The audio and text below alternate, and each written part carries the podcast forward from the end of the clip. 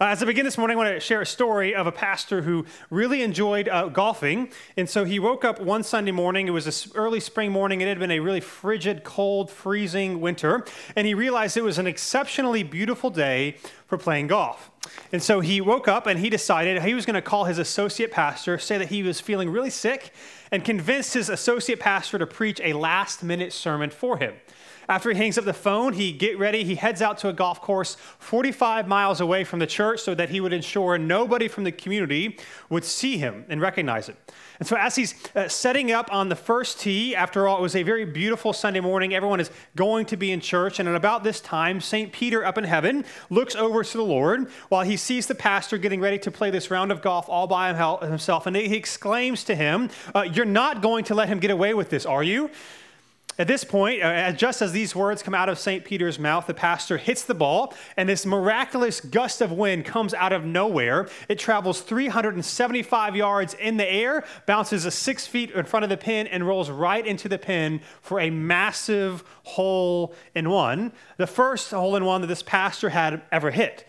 After seeing this, St. Peter again is astonished and looks at the Lord and said, Why would you do that? To which the Lord responds to him and smiles by saying, who is he going to tell? Now, what's funny about that story is that if you ever played golf, it's really hard, pretty much impossible to get a hole in one. And if you get a hole in one, and, and, if nobody's there to see it, and if you were to say, hey, I did it by myself, no one would believe you. And on top of that, it's a Sunday morning, and he's not supposed to be there. So he hits a hole in one, but no one would ever believe him, nor could he actually tell anyone about it, right? Did it actually happen? He can't say anything at all. And I share that story because this Sunday we're kicking off our Christmas series and we're talking about this idea of is Christmas unbelievable? Uh, there's a little short book by Rebecca, Rebecca McLaughlin called Is Christmas Unbelievable? It's four chapters, it's 55 pages, but they're really small, so they're simple, easy to read. We actually have just five of these at our Connect table today. Amazon was really gracious and decided to delay the shipment, but still give me five of them. And so today we're going to have a bunch more. So for the rest of the series, we only have five today, but we encourage you to pick one up. The rest of the series, we'll have a lot more out in the lobby five, four topics, and we're going to hit on all these topics in our sermon series uh, over Christmas or over these next few weeks. And the first question we're asking is this Was Jesus a real person? Was Jesus a real person? It's a question that you get from time to time. You know, the media likes to find some random person and kind of has this new claim every Christmas season that he didn't actually exist. And so when it comes to following Jesus, it's a legitimate question to ask. This was 2,000 years ago. None of us saw it. Did he actually exist. And so that's what we're going to be looking at this morning. Now, what's interesting is that sometimes you might hear people ask or claim that Jesus never existed.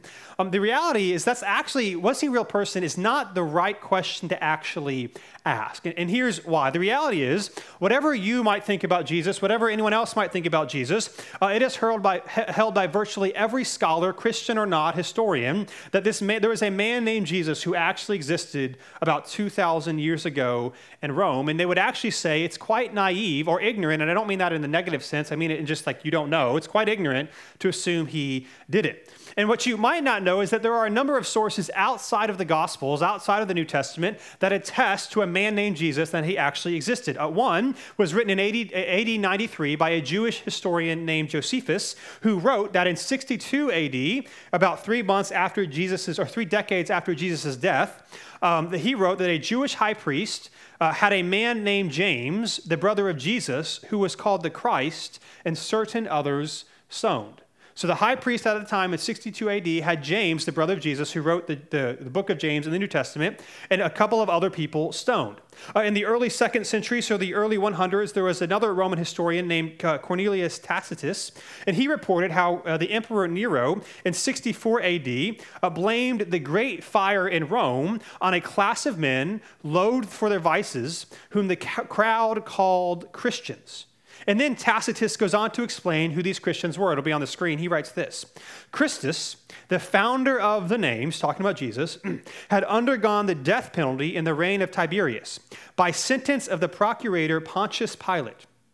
And the pernicious superstition was checked for a moment, only to break out once more, not merely in Judea, the home of the disease, but in Rome itself where all things horrible or shameful in the world, uh, world collect and become fashionable. So it said there was this movement by this man named Christus, by, by this guy who people claim was the Christ. They thought it was going to be over when they killed the man, but then it spread. And then, kind of mockingly, he talks about how Rome is the center of all sinful and moral uh, immorality. Like we might say Las Vegas, for example. So he's like, of course, people in Rome would believe that because they don't have any morals about them. In fact, Pliny the Younger, who was a Roman governor in what we would call modern day Turkey between 109 and 111, wrote a letter to the emperor of Rome at the time asking for advice on how to persecute Christians and to get them to start re worshiping Roman gods. And so uh, he wanted to make them worship Roman gods, to offer them praise and not just the Christ. And, and then he, they realized that some who had confessed, previously being Christians, often under duress. And so, not this didn't happen everywhere, but there were certain pockets of places where they would take Christians, uh, essentially make them uh, recant or try to make them recant. And they had found, he said, they had found that they would meet once a week, once a week, early in the morning, on a certain day of the week, and they would sing, sing a hymn to Christ as to a God. This is what he found out the Christians were doing. They were worshiping this Messiah, this guy, at least they claimed to be the Messiah. And so, unlike most of their religious contemporaries, the problem with Christianity is not that they worship Jesus. Uh, the problem is that they didn't think he was one of many. They thought he was the one of one, that he was the only true God. And this was really problematic in the Roman Empire where civic religion was huge. And so, it's not that everyone was like super uh, holy or super trying to follow all the pagan gods, even if you didn't really care. Everything in, this, in the Roman Empire revolved around offering sacrifices and doing things for the regional gods and the gods of Rome in general. And the Christians would not do that. In fact, they were viewed as anarchists in many ways from the people of Rome and certainly the government because they were claiming that Jesus was the Christ, the true king, and not the emperor. Now, these type of historical documents that we still have, not to mention all the ones that didn't survive, as of course most didn't, outside the Bible show us that Jesus, this man named Jesus, was a Jewish leader in the early first century that he claimed to be the Christ because everyone was worshiping him as if he was the Savior, and that he was executed by the Romans between 26 and 36 AD because this is when Pilate was in charge of the region where Jesus was crucified, and that he was worshiped by his followers as if he, as if he were some sort of God. In other words, the question is not really was Jesus a real person. The better question is this the question is not whether Jesus was real, but whether he is God.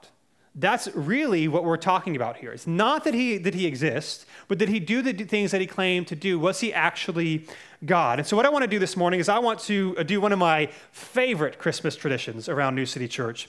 And I want to fix the Christmas story of Jesus' birth to show us whether or not Jesus actually existed. And we're going to focus our time this morning on his birth. And so if you have a Bible, go ahead and open up to Luke chapter 2. Uh, we're going to be in three different pages this morning. And so there'll be a page number on each time we do that. Um, we, love the Bi- we, we love the Bible here at New City Church, not because we worship the Bible, but because it shows us Jesus, whom we worship. And so we're going to read some text. I'm not going to spend a lot of time explaining it. I'm just going to read these passages. And what we're going to begin by doing is making sure the Christmas story, the nativity scene that we all like to see and decorate every year, we're going to see what it actually would have looked like when the night that Jesus was born. And so in Luke chapter 2, it's one of the two accounts of Jesus' birth in the Gospels. The other is the Gospel of Matthew, which we'll read in a second. The first one is Luke chapter 2, starts out by saying this. In those days, a decree went out from Caesar Augustus that the whole empire should be registered. This first registration took place while Quirinus was governing Syria. So everyone went to, the re- went to be registered, each to his own town, or where his family was from. That's where you would go to be registered in the census. Verse 4 Joseph also went up from the town of Nazareth in Galilee to Judea, to the city of David, which is called Bethlehem, because he was of the house and the family line of David, to be registered along with Mary, who was engaged to him and was pregnant. While they were there, the time came for her to give birth. Then she gave birth to her firstborn son, and she wrapped him tightly in cloth and laid him in a manger because there was no guest room available for them. And so Mary and Joseph are going to Joseph's hometown. They are engaged at this point, uh, and so legally she's going to become a part of his family. And there's a couple of interesting things I want to point out as we see what actually happened uh, this first Christmas night. First, in verse 6, you'll notice this it says, While they were there, the time for her came to give birth. Now, what we typically assume happened, or at least we kind of and the stories like to see is that Mary and Joseph are she's super pregnant. They get there just in time. They go to the local hotel. There's no place for them, and so they point him to a stable, and she has birth. And it's like last minute, everything's great. What it actually says is that they were there for a while, and then there, the time for her to give birth came. In fact, you would not travel a multiple day journey while someone was actually about to give birth. And so they would have been there for a while, first of all. They would not have arrived the day that Jesus was born. The second thing we need to understand is that in the ancient Middle Eastern culture, uh, hospitality was everything. You didn't have typically like hotels and all the things that we have nowadays. And so whenever you would travel, you would be really dependent on the generosity and hospitality of others to take you in. And so you would also be generous and hospitable to other travelers as they would come into town. Now, the second thing to understand is that Bethlehem was an extremely small town. There, it is highly unlikely that there was, there was any sort of hotel or any sort of thing like that for travelers to stay in, in in Bethlehem. And the third thing to understand is that Joseph was coming to be near or around his family. Even if they did not approve of Mary being pregnant because she was still, they were still engaged, they certainly would not have thrown them out in the street and would not have allowed them stay in the house. When it talks about there is no guest room available for them, I appreciate the CSB's translation. Some translations say there was no inn available for them. What, what it's really saying uh, is that the houses were not very large. There was probably more people than normal because they're there to be registered. And the houses that were a little bit bigger and had something like a guest room, typically it would be like on a ladder on like a side area of the house, which would be not a great place for someone to give birth. So even if the houses were big enough to have guest rooms, they might have already been filled, or they would not have been a great place to give birth. What's actually happening is that Mary is likely giving birth to Jesus in the kind of the main gathering area of the house. That's what's actually happening. Now, we'll, we'll talk about how there's a manger there and what's going on there. Oftentimes in these ancient cultures, you would bring your animals into the main area of your house if you had some at night, either because it was cold or so that they would not be stolen. And so oftentimes you would either have a portable manger or you would literally have mangers built into the side of your house where you could feed the animals when you took them inside. And so uh, to make sure we're understanding what actually looked like, we have a picture.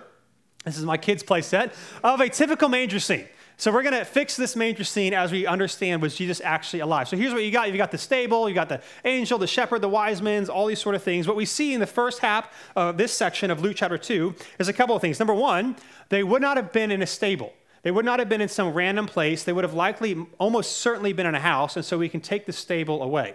So that would not have been there on Jesus' night when he was birthed. Uh, the second thing that not, would not have been there is that although there were animals around, and although the animals sometimes were inside, they certainly would have kicked them out when it was time for Mary to have the baby, certainly because of all the midwives who would not have animals hanging around. And so when Jesus was actually born, we can also say goodbye to the animals. They would not have actually been there when Jesus was born. They would have been outside, fine, but they would not have been like right there, like hanging out right next to baby Jesus. That wouldn't have been a thing that have actually happened. So let's keep reading. Let's keep reading and see what happens next. Let's pick it up in verse 8 of Luke chapter 2. It says this In the same region, shepherds were staying out in the fields and keeping watch at night over their flock. Then an angel of the Lord stood before them, and the glory of the Lord shone around them, and they were terrified. But the angel said to them, Don't be afraid, for look, I proclaim to you good news of great joy that will be for all people. Today, in the city of David, a Savior was born for you who is the Messiah, the Lord. This will be the sign for you. You will find a baby wrapped tightly in cloth and lying in a manger. Suddenly, there was a multitude of the heavenly host with the angel praising God and saying, Glory to God in the highest, and peace on earth to the people he favors. When the angels had left them and returned to heaven, the shepherds said to one another, oh, Let's go straight to Bethlehem and see what has happened to us, which the Lord has made known to us. And so, what you see happening here is that in the same region, somewhere close to Bethlehem, uh, there were some shepherds, and the angel came up and showed them. It said, Hey, the, the baby is born. You need to come see it. Now, we don't exactly know where the shepherds were. They were undoubtedly at least probably a couple hours to get there, or perhaps a couple of days. Even if they were able to get there like within 30 minutes, which wouldn't have been a thing, do you think they would be like, We don't know who you are. Come on in. Like, just hang. I just gave birth. I don't know who you are. You smell bad. Just hold my baby. That, that's not what it would have looked like. And so, if we want to go back to the picture of where we are with our manger scene, while yes, there certainly were shepherds and everything happening the night Jesus was born, would they have been in the house within a few hours of Jesus' birth? They would not have. And so you can go ahead and take the shepherds out. Uh, if you want, a, you want a historically accurate or, uh, manger scene, the shepherds would not be there. And of course, if the shepherds weren't, weren't there, well, where were the angel? But with the shepherds, which means we can also say goodbye to our little angel. Oh, so sad. Now you're like, well, finally, somebody was there, right? Well, I'm not so sure. Let's keep reading. Matthew chapter 2, it then says this. So in Matthew chapter 2, it talks, it picks up the story after Jesus was born. It says this in verse 1, Matthew chapter 2, again, you can turn to page 855 if you've got one of those black ones in front of you. Here's what Matthew then says about the birth of Jesus in verse 1. It says, After Jesus was born in Bethlehem of Judea in the days of King Herod, wise men from the east arrived in Jerusalem, saying, Where, where is he who has been born king of the Jews? For we saw, saw his star at its rising and have come to worship him. Now, does it say the night that Jesus was born? It does not. It says after. Jesus was born. And on top of that, they did not travel to Bethlehem. They first traveled to Jerusalem. Now, these wise men or these astrologers would have been in the Babylonian area, which would have been probably at least a month give or take a week or two to actually get to Jerusalem, and then they would have to go to Bethlehem. And so they and, and so they wouldn't have been there the night Jesus was born, number one. Number two, they also certainly would not have traveled alone. You didn't travel long distances in a small group. There would have been a, a, a large group of people, not necessarily all going to the same place. They, they would tra- there would have been multiple of them traveling to see what this Jesus, what this Messiah thing might be all about. Now, the question is, why is there only three wise men? We'll get to that in a second, but also it's helpful to know that why would they even come? If they're not really really Jewish people, like Israelites, like why are they even like interested in what's going on here?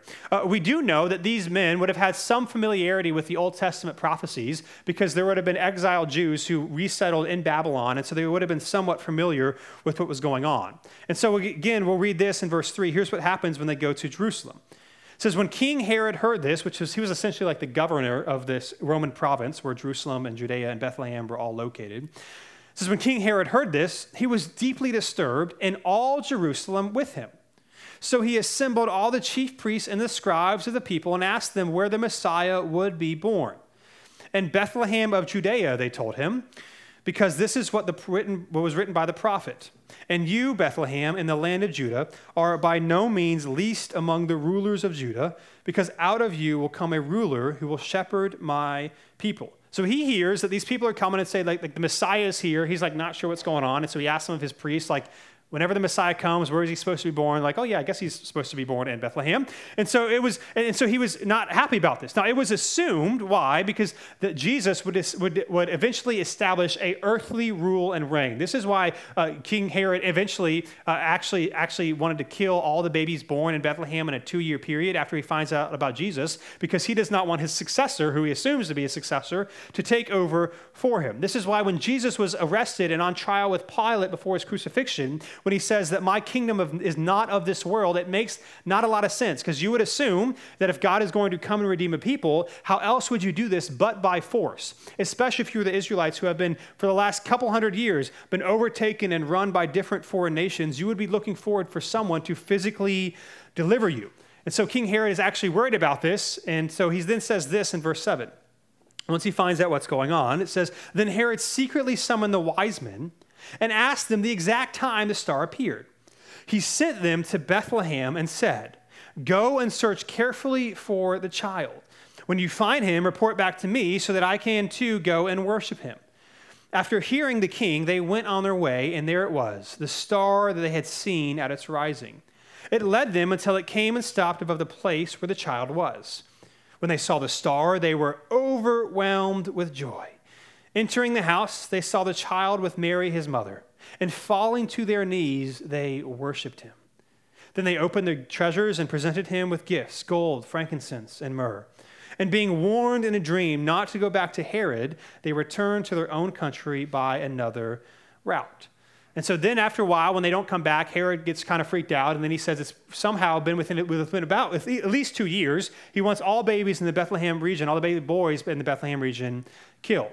And so, uh, this is also why you get this idea of the three wise men, because there are three gifts, but again, it doesn't actually say. And so, if we go back to our picture for a moment, our, our manger scene, what it actually looked like, uh, in reality, there would not have been three. There probably would have been more. And even if they weren't technically like all wise men and astrologers, they would have had a large group that traveled with them. And so, if you really want a historically accurate manger scene, it might have actually looked like this.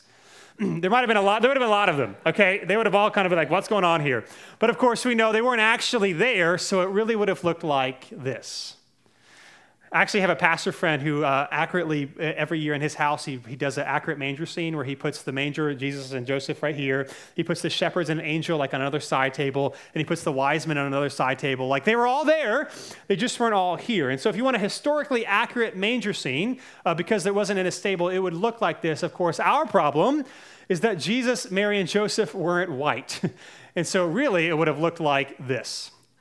And so there we go. Uh, our kids' playset has a white baby Jesus, which is not what it actually looked like. So here you go. Here's your historical major scene. If you don't have any decorations for Christmas, you can now say, Yes, I do. Uh, it's just historically accurate. That's what it looks like. Now, all of that to say, here's why I read this story that this isn't quite the virgin birth of, let's say, like an Anakin Skywalker in Star Wars. Right? The Gospels don't, don't say that Jesus' birth was long, long ago in some galaxy far away, but they actually pin it to an actual time in an actual place. It's not some mythological account at all. And next week, we're going to look at the reliability of the Gospels and how we can actually trust them, or at least we should take them very seriously. And so I would submit to you again the, question, the better question is this the question is not whether Jesus was real, but again, whether he is God. That's actually what you and I have to wrestle with. Now, yes, certainly there are some miraculous elements to Jesus' birth story. Absolutely. Um, there are details around it. What's interesting, though, is that none of them are fanatical. Mean, really, all of the things about Jesus, all the miracles he does, all the things that he does, the gospel writers, all, all they ever just say is that this happened, and then this happened, and then that this happened. It is not what you would write if you were trying to create an oppressive account. It's not, you would not have Jesus the Messiah born in some no name town that nobody ever goes to or hears about. You would not have Jesus the Messiah who's supposed to save the world be born to, to, to very poor people that, have no really nobody knows who they are. You would not have Jesus the Messiah born and kind of like all on its own in some back. Like this is not. what You would have it be born to aristocrats with a lot of money, with a lot of influence. You would have main big people come. You would not have shepherds come. And I for, for just to, just to get us in the mindset, like what it would have looked like for them. If you if you think the Messiah would have been born, you would have told who? Actors, politicians, athletes, people with social clout. You would not have told shepherds. Now, there's nothing wrong with these jobs, but just to kind of understand who Jesus, it's, it's kind of like if the Messiah was born today, angels were uh, coming to tell people who were garbage men, or people who worked at McDonald's, or a minimum wage job at Walmart. Now, again, there's nothing wrong with those jobs. In fact, if you work and move your way up, you can actually get paid pretty well, but you would not assume that this massive news would be people who were unskilled laborers. You would assume people with high influence who are really important. They would be the ones to know. And yet, that is not at all what actually happens. And so, what I want to do is, I want to read one more passage this morning. It'll be in Acts chapter 17. This is why Paul, the Apostle Paul, when he's on one of his missionary journeys, uh, talks about the, the, reality that Jesus actually existed to tell people about Jesus. So, the last place we'll turn to is Acts chapter 17. Uh, it's on page 8, 984 of the Black Bibles if you want to read along. Some context really quickly. Uh, this is the story of the Apostle Paul, who was one of the foundational leaders in the first century early church, and he's visiting Athens. It's a very big big, influential city. Think big, beautiful architecture with lots of power, like New York City or Los Angeles. So there's a lot, a lot of commerce. A lot of people are coming and going. Um, it also had a lot of temples, which also brought a lot of people, people on pilgrimages, making sacrifices to the god. There's a lot of commercialization with that stuff too. So it's just people are coming and going. It's a really hot place to be. And, and then uh, Petronius, who was also someone who served on the emperor's court in the first century, he actually writes uh, in a satire, uh, uh a satire assertion that it was easier to find a God than a man in Athens. He actually wrote that because there was just stuff everywhere. Undoubtedly, some people are trying to take advantage of this, so they're inviting all and inventing all these other gods that just to cover all your bases, you need to buy and sacrifice to this God as well while you are here. So Paul's here, and he gets asked to speak more about this God that he's talking about, this man named Jesus, by wealthy philosophers in the area. And then we'll pick up the story in verse uh, 16. It says this.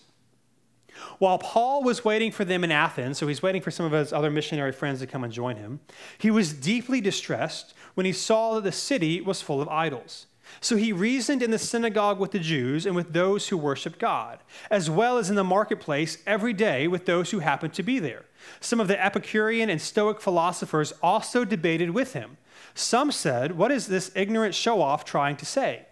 Others replied, He seems to be pre- a preacher of foreign deities because he is telling the good news about Jesus and the resurrection. They took him and brought him to the Areopagus and said, May we learn more about this new teaching you are presenting. Because what you say sounds strange to us, and we want to know what these things mean. Now, all the Athenians, the foreigners residing there, spent their time on nothing else but telling or hearing something new. And then verse 22 says, Paul stood in the, mirror, uh, the middle of the Areopagus and said, People of Athens, I see that you are extremely religious in every respect. Now, he's addressing an ancient culture of Athens, but if we're being honest, this is also extremely relevant to us today. You know, you and I might not seek out various traditional pagan idols and gods as they did, but we worship nonetheless, right? Instead of sacrificing for this deity, for this thing, whether it was for them rain or fertility or health or wealth or prosperity or whatever it might be, good for fortune, we just we do the same thing, but it looks different, right? We sacrifice for this product. We erect massive billboards and advertisements inviting people to come to this place. Uh, we, spend, we spend our money and our time on things to stay young or to be fulfilled or to have better sex or to improve your business, right? The method is different, but the functions are the same. Now, hear me, there's nothing wrong with trying to improve your life. There's nothing wrong with chasing a dream. There's nothing wrong with any of these things. But the question that we must ask ourselves as we pursue these things to try to better our lot in life is this is, is what we worship real? Is what we actually give our money and our time to real? Is it worth it? Listen, it is a totally legit question to ask if Jesus was actually real. That's, that's I mean, everyone should ask that. That's a totally legit question. But we should also ask is everything else that we are hoping in, are those things actually real? Right? That if I get that job or if I get that relationship, do I honestly think I'll be good forever? Now, the older you are, the more life experience you have, you still have wants and desires, but you know if you were actually to get that thing, it would last a few weeks tops if you're lucky right? Uh, do I honestly think I'll never be anxious or self conscious again if I get more followers? Right? Uh, can things we pursue really satisfy us the way that we want? Again, not saying goals or desires or wants are bad at all. And I'm not, or, and I'm also not saying we should just like pre, pray and read our Bible and meditate all day every day. I think that would be not be a good idea either. But rather to consider what is the ultimate thing that you are after, that I am after, and can it deliver what we think it actually can? Can it deliver to us what we think it actually can? Is what we worship real? Because this is what Paul is asking these people, all these people who are coming and going, trying to find something for their life. Is it actually real? Because then he says this in verse 23, if we keep reading. He says, For as I was passing through and am observing the, pro- the objects of your worship, I even found an altar on which it was inscribed to an unknown God. Therefore, what you worship in ignorance, this I proclaim to you. The God who made the heaven and the earth does not live in shrines made by hands. Now, what's interesting is we actually also have records where people are mentioning altars of gods to unnamed known, uh, uh, to unnamed gods, and inscriptions of places in this area where Paul is that read unknown gods. We actually still have like ancient artifacts that say that this was actually happening.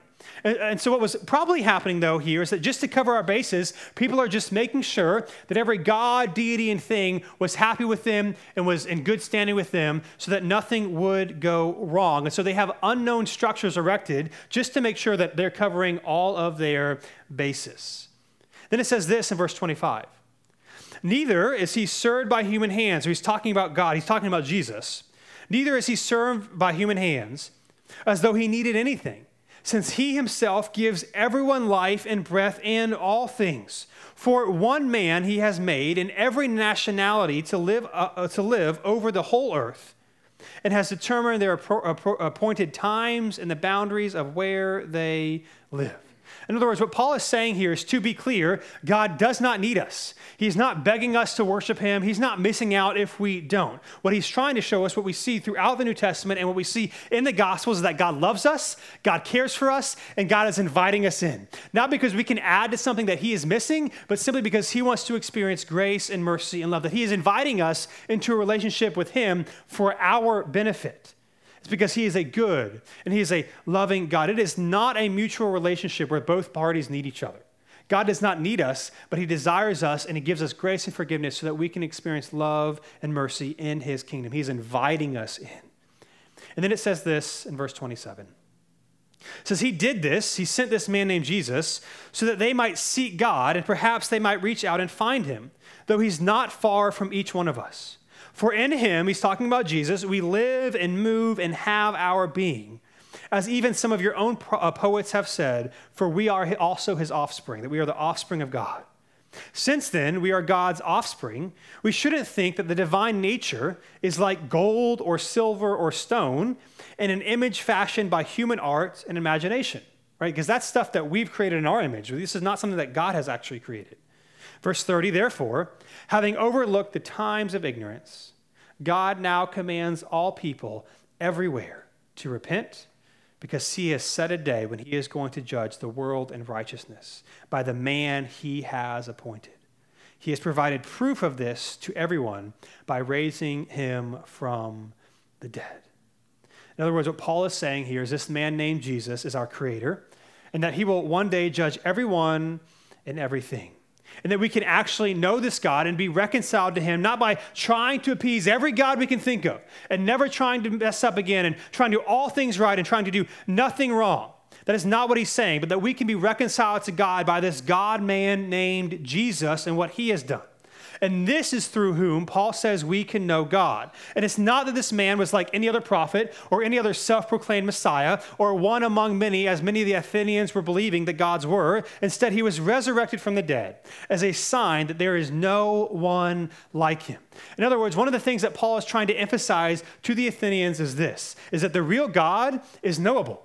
The real God is knowable. And this is the good news of the gospel that Jesus came to do for us what we could not do for ourselves. That He's not hiding in secret, that He's not making you take some enlightenment journey, that He's not making you do X, Y, and Z. And if you do it really, really well, then just maybe, just maybe, if God's having a good day, He'll reveal Himself to you. Paul's point is that God is not hiding. God's, Paul's point is that God has come in this man named Jesus to offer us grace and forgiveness and mercy. That Paul is saying that Jesus came to reveal who God is to us. This is why he came, so that you and I can know him. And, and that being said, I'm not going to read it, but I do want to point out uh, one more thing uh, this morning, speaking of the birth of Jesus, and that is the genealogy of Jesus. Where, uh, this idea is Jesus actually knowable. Uh, in Matthew chapter 1, uh, Matthew begins his gospel talking about the, it's very brief, but it is a genealogy of Jesus from verses 1 through 17. I'm not going to read all of it, but I do want to point out to you, you can read it later if you, if you want, something very, very significant about the genealogy of Jesus. There's a couple of things, but one thing that would have really stuck out, uh, stood out to ancient readers as they were reading this, and that is that in Jesus' genealogy, again, it's very abbreviated, that there are five women present. Five women.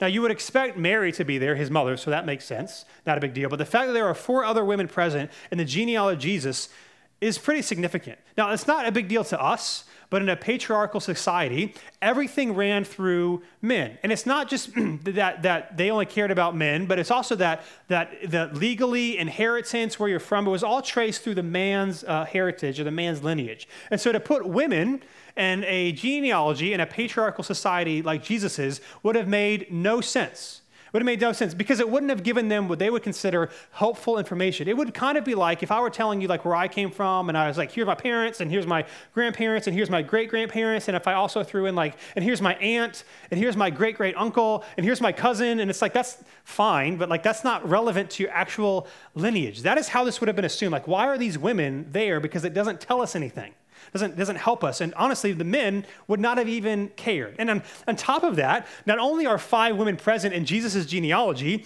uh, but also they are not the matriarchs that you might think. It's not Sarah, it's not Rebecca or Leah, it's not even Eve. Instead, he includes Tamar, Rahab, Ruth, and Uriah's wife, Bathsheba.